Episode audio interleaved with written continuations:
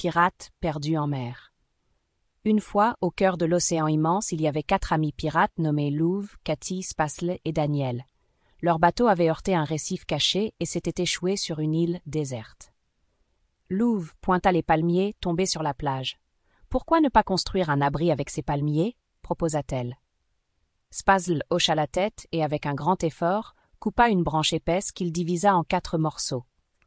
Il en plaça un sur le sable jaune, puis un autre pour former la base d'un carré.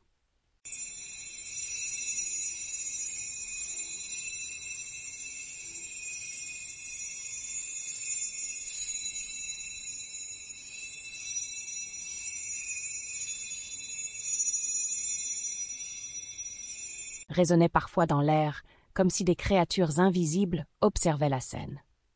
Louve et Cathy s'affairèrent à attacher des feuilles vertes, longues et épaisses au-dessus de la structure de bois, créant ainsi un toit.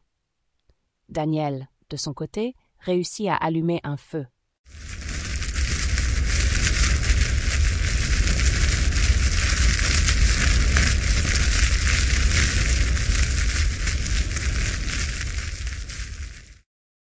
qui crépita doucement dans le soir tombant. Puis elle prépara des lits de fortune avec des feuilles et des mousses trouvées dans l'environnement. La dispute entre Cathy et Daniel fut rapidement oubliée, alors que le crépitement du feu les apaisait et que les étoiles commencèrent à briller dans le ciel.